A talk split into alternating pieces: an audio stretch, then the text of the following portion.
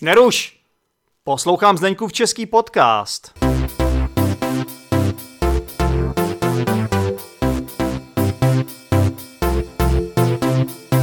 Nazdar posluchači a posluchačky Zdeňkova českého podcastu, vítejte při poslechu další z brusu nové epizody. A možná si pamatujete uh, epizodu, kterou jsem nahrál s Čecho-Angličankou Claire. Je to vlastně dvoj epizoda, byl to rozhovor, který byl publikován v epizodách dvě stě šestnáct a dvě stě sedmnáct. A co si dobře pamatuju, tak tahle epizoda, nebo tahle dvou epizoda, měla skvělý ohlas, protože se všem lí- moc líbila Claireina angličtina. Tak jsem si říkal, protože Claire znám velmi dobře, tak jsem si říkal, že by bylo fajn, kdyby se znovu objevila v podcastu. Tak jsem se jí zeptal, jestli by měla zájem a ona řekla, že jo, tak je tady. Ahoj Claire. Ahoj, ahoj, zdravím, jsem velice ráda, že můžeme opět mluvit a najít nějaký téma zajímavé. Stoprocentně a použil bych krásné české slovo comeback. Je to takový tvůj comeback. Comeback. No, to zní, to zní pěkně, to se mi líbí. Hezky česky. Hezky česky, no. Ale v tomhle případě, já někdy říkám schválně tu frázi krásné české slovo, protože prostě uh, si nemůžu vzpomenout na české slovo a použiju anglické slovo. Ale řekl bych, že v tomhle případě i Češi používají slovo comeback celkem běžně. Jo, to bych řekla. No, asi jo. Určitě. Já, já, já to nepoužívám tak často, ale slyším to často. Jo. Tak jo. U sportovců třeba, nebo u herců, muzikantů, hudebníků. Přesně tak. No. Tak abychom jenom připomněli, kdo teda Claire je. Já jsem řekl, že název dvoj epizody byl rozhovor s Čecho-Angličankou Claire, tak z toho vyplývá, že ty jsi Češka a Angličanka zároveň, nebo jsi Angličanka a Češka, připomeň nám teda. No, úředně jsem Angličanka jenom, jo, a tak napůl adoptovaná Moravanka, bych řekla. Jo, pozor na to, pozor na to. Moravanka, jo, když řekneme Češka, jo. Tak jako to znamená, potom, že, že jsi z České republice, máš české občanství, žiješ v České republice, ale Moraváci jsou na to samozřejmě alergičtí, když neřekneme, že jsi z Moravy, nebo že jsi Moravanka, takže správně jsi to napravila. No tak bydlím, bydlím na Moravě, ale bydlela jsem i pár roků v Praze, takže já, já nejsem na to až tak citlivá, ale jsem usazená tady na Moravě jižní, takže cítím se tady doma nejvíc. Jasně, jasně. Ty jsi trošičku pendlovala, že jo, v posledních letech uh, jsi byla chvilku i v Anglii, ale vlastně, uh, když to vezmeme kolem a kolem, tak podle mých informací, podle dostupných informací, ty jsi se provdala za Čecha ještě za komunismu vlastně před rokem devatenáct osmdesát devět a hmm. naučila jsi se vlastně takhle perfektně mluvit česky až do té míry, že jsi se stala teďka pravidelným hostem Zdeňkova českého podcastu. No děkuju, no tak jsem tady od, s přestávkama jsem tady od roku osmdesát čtyři. No, takže hmm. jsem zažila pět roků komunismu. No a pak... A o tom, o tom byla, promiň, že ti do toho skáču, protože moc bych chtěl vlastně jakoby připomenout tu dvou epizodu, kterou jsme nahráli, protože o tom jsme tam mluvili, my jsme se tam bavili o no. rozdílech, jaké to bylo za komunismu. Já myslím, že máš takový jakoby unikátní vhled, že hmm. prostě vlastně spousta lidí tohle si nepamatuje, ale ty to máš ještě vlastně takhle z tohohle super pohledu, jako že seš imigrantka, že jo? Takže no, jo. Že to je vlastně no. super pohled. Takže vše, všem, všem vám doporučuji si pustit tu epizodu dvě stě šestnáct dvě stě sedmnáct, pokud jste ji ještě neslyšeli nebo jste ji zapomněli, tak tam zjistíte hodně. Jo, jo. No, bylo to zajímavé období, to, se, to by se dalo říct a byla jsem tenkrát i zaměstnaná v Praze během týdne. Na, někteří posluchači si pa, bude pamatovat Mezinárodní svaz studentstva. No a tam, tam, tam byly dost důležitá zvířata, zvířata jako v té, z té staré nomenklatury, takže tak se, učila jsem se e, o komunismu, dá se říct, přímo u zdroje, No, když řekneš ty zvířata, tak to myslíš negativně, že jo? Taková ta komunistická asi zvířata. Tak, no, myslím to, no, bylo to, jako bylo to hodně takový deprimující eh, pozorovat ta, eh, jak bych to řekla, takovou tu, tu, bylo to korumpovaný všecko strašně.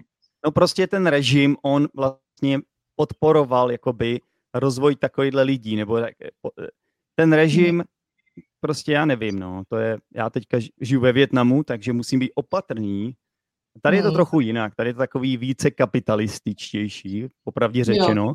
ale i tak jo. bych měl být trochu opatrný, jak to teďka tady zhodnotím, ale z mého pohledu prostě komunismus není nejlepší režim.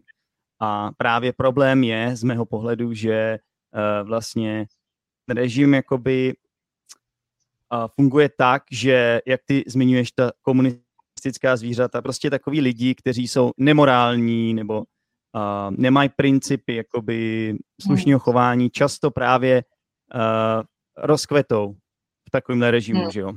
Jo, dalo by se říct, no. Ale ono je to na tomto světě v dnešní době, mi připadá, že to je skoro univerzální v dnešní době. To je pravda. Jako, to je pravda, že to může být jo. jakýkoliv režim. Podívej se, mm. co, co za lidi teďka světoví lídři, co, co, co to je za lidi někdy, že jo? Měli jsme Donalda mm. Trumpa, u vás v Anglii, Boris, ve Velké Británii řádil Boris Johnson a Nigel hey. Farage, jo? Takový. No. No. To jsou jako, to, to by člověk plakal, to by člověk opravdu plakal, kdyby nad tím moc přemýšlel. No. O, ov, ovšem to přináší takovou, takové nebezpečí, že člověk je v pokušení to všechno vzdát a rezignovat. Hmm. A to taky jasně. není dobré. To taky no jasně, teď takhle, teď takhle to bylo za komunismu, že jo? Nikdo, nikdo nemohl protestovat, všichni to prostě přijali tak, jak to je.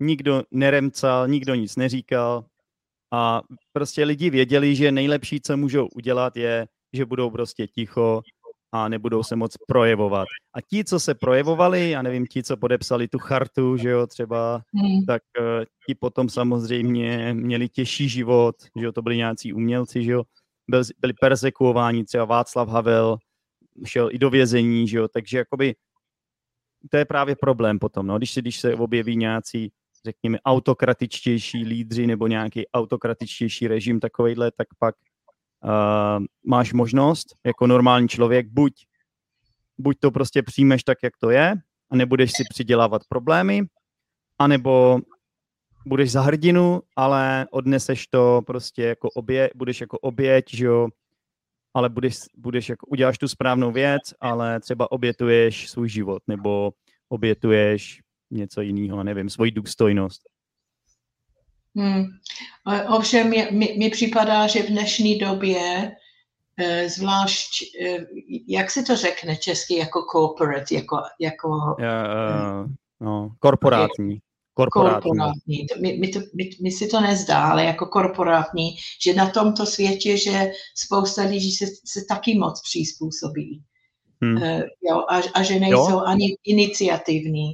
Jako, do, dobré pro mě je, jako já to vidím jako plus, že jsem vyrostla v období, kdy člověk měl možnost, jak si um, jak si být samostatnější. Mm-hmm. Jako, jako, so, co se týče volby e, školních kurzů, tak moc ne, ale že byli jsme samostatnější tentokrát. Jasně. Jo. A, a, a vlastně naučila nám... jsi se kriti- kritickému myšlení a ano, ano, mít svůj názor duševně, na věc.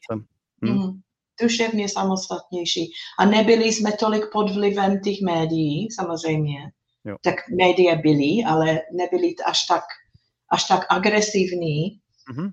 a všeobecní, jak, tady, jak jasně. teď. Jasně, no. Já, já jako protože učím mladí lidé, tak mi jich upřímně líto v dnešní době. Jako je, je vidět, že to má velmi vážný dopad na duševní zdraví, na um, ten image jako třeba těla a tak u, u holek zvlášť, jo. Jo, nebo i, i kluků, ale jako zvlášť u holek. A, a že jsou pod obrovským nátlakem hmm. e, sexuality a všelijakých takových vlivů, které nejsou dobrý pro, pro děti. Jo. Jasně. No. No, pak, pak jsou tady věci jako propaganda, nemusíme ani chodit daleko, samozřejmě to, co, to, co se teď děje, to, co bylo Brexit, jo, jo, to je vlastně propaganda, jo, a prostě média, lidi prostě, kteří by neměli nikdy dostat prostor v médiích, prostě lháři, kteří, kteří sice jsou odhalení, ale přesto mají možnost vlastně ty, ty své lži nadále jakoby publikovat, nebo polopravdy, lži, Uh, nesmyslné předpovědi, uh, mají pořád možnost jakoby um, pouštět do médií, jo? Takže to je jedna věc. Na druhé straně máme to, co se děje teďka v Rusku, že jo? Jo? Takže tam je taky propaganda, tak uh, je to takový zajímavý svět teď, ve kterém žijete, žijeme. V uvozovkách zajímavý, no, je to... No, velmi, je velmi to nebezpečný. No. Nebezpečný, no. No, a jako, jako člověk, který pracuje ve školství nebo u mladých lidí, mě to velice, já cítím obrovskou zodpovědnost hmm. pěstovat v nich eh, schopnost poznat pravdu od lží a, a vůbec myslet. Jo. A někdy je to těžký, protože dnešní mládež, i, i ta chytrá, eh, moc, si moc nečte. A, a přes čtení si myslím, že člověk nejvíc má možnost rozebírat. Nebo to jsou takový staré návyky, které teď připadají strašně staromodní a mají své, jak bych řekla, mají svou smysl a svoje kouzlo. Že třeba, když jsem já byla malá, já jsem četla svému tatínkovi nahlas, protože byl nemocný. A když člověk si čte nahlas, tak úplně jinak vnímá ten text. To jo, jo, a čerpá to... úplně jiné věci. Jo. Jasně, no. Já třeba doporučuji vždycky čtení nahlas pro rozvoj jakoby, uh, výslovnosti. Pokud se chceš zlepšit ve své výslovnosti uh, nebo i jakoby sebevědomí, to je prostě už jakoby, to už je napůl mluvení, že jo? To není úplně čtení, to je napůl mluvení, napůl čtení, no. Mm-hmm. Ale jako, mně se mnohem lépe myslí, když ten text si přečtu. Třeba když jsem sama něco psala a chci to revidovat, tak já si, já si to, um, já ve, si vezmu pravítko, jako řádku za řádku, ale taky mm-hmm. si to pře, přečtu nahlas vždycky. Jasně, jasně. No tak no. Zmiňuješ tady čtení a to je, Claire, jakoby... Vlastně to téma čtení a psaní je téma, který jsem se rozhodl zvolit pro nás, pro dnešní, uh, pro dnešní rozhovor. A takže to je takový oslý můstek. Já jsem si totiž říkal, Claire, že uh, jako, jako teda uh, ten moderátor Zdeňkova českého podcastu, já pracuji na rozvoji poslechových dovedností uh, mých posluchačů a lidí, co se tady učí česky, studentů, za, uh, cizinců. A zároveň jsem teď vymyslel kurz, konverzační kurz pro studenty češtiny, takže studenti mají možnost se mnou i si zlepšit svoje mluvení. A přiznám se, že i ve svých hodinách angličtiny, jako učitel angličtiny, mám nejradši právě učení těchto dvou dovedností mluvení a poslech. To mě baví ze všeho nejvíc. A občas, občas jako nedávám dostatečný prostor právě psaní a čtení, jo. A tady jako moderátor Zdeňkova českého podcastu určitě nedávám prostor čtení a psaní, takže jsem si říkal, že vůbec tyhle dvě celkem dost významné dovednosti nejsou vůbec pokrytý tady ve Zdeňkově českém podcastu. No a nenapadla mě lepší osoba na, na tohle téma, než seš ty, protože abychom teda připomněli, nejen, že ty jsi učitelka, ty učíš angličtinu, jsi učitelka teda, a zároveň ty jsi spisovatelka, ty jsi spisovatelka, takže hodně píšeš a předpokládám, že i hodně čteš, a, to protože to jde ruku v ruce, že jo? No tak, tak takhle jsem to vymyslel pro nás dneska. No, je to krásné. Tak to, to čtení a to psaní, to, to souvisí samozřejmě. Hlavně teď převážně učím momentálně děti, které se chystají na, na zkoušky, na přijímací zkoušky na nezávislé školy buď v Anglii nebo jinde, ale hlavně ve Velké Británii. A e, ta zkouška anglic, angličtiny e, je hodně soustředěný na schopnost si přečíst a hodnotit text a, a psát o tom textu srozumitelně. Jasně. A e, první problém, e, který se vyskytne, je problém, jak bych to řekla, mělkého čtení, že povrchně, jo, povrchně, jo. Že, že ten žák třeba zná ta slovíčka, ale ne, nečte do hloubky. A Jasně. to je jeden důvod, proč velice podporuju to čtení na hlas, mm-hmm. aby nad, tý, nad týma větama zastavil a přemýšlel. Mm-hmm. Interpretoval jo, si to, že jo, aby v tom jo. viděl prostě, uh, viděl zatím něco víc, protože často, když někdo něco napíše, tak uh, vlastně jedna věc je to, co vidíš jako na první pohled, a druhá věc je, že někdy autor tí, tím chtěl něco říct, že jo, tam je nějaký třeba symbolismus nebo nějaký uh, ty figury, já nevím, jak se tomu řekne ani v češtině. Ty figures of speech. Jo, jo, já to taky figury nevím. Mluvení. Figury mluvení, prostě jakoby v tom čtení, tam je to, tam je to hrozně moc, že jo, máš taky různý styly samozřejmě, máš jakoby novinářský styl, že jo, pak máš jako beletrii, takže je to jo, tam no. stra, strašně moc a, a můžeme se bavit jakoby o spousta věcech. A, takže jako ty už to tak jako nakousla, no, tak jak moc je pro, podle tebe důležité právě psaní a čtení pro rozvoj cizího jazyka? Takže jakoby asi nebudeme pochybovat o mluvení a poslechu, protože to je i něco, co, co se vlastně učí malý dítě, když, když se učí, učí jazyk, jo, od, od svých rodičů, takže to je takový jako hrozně přirozený, že jo. Jo, mm-hmm. o tom asi nebudeme pochybovat, ale mm-hmm. jak, nebo... Proč jsou důležitý i psaní a čtení, teda podle tebe?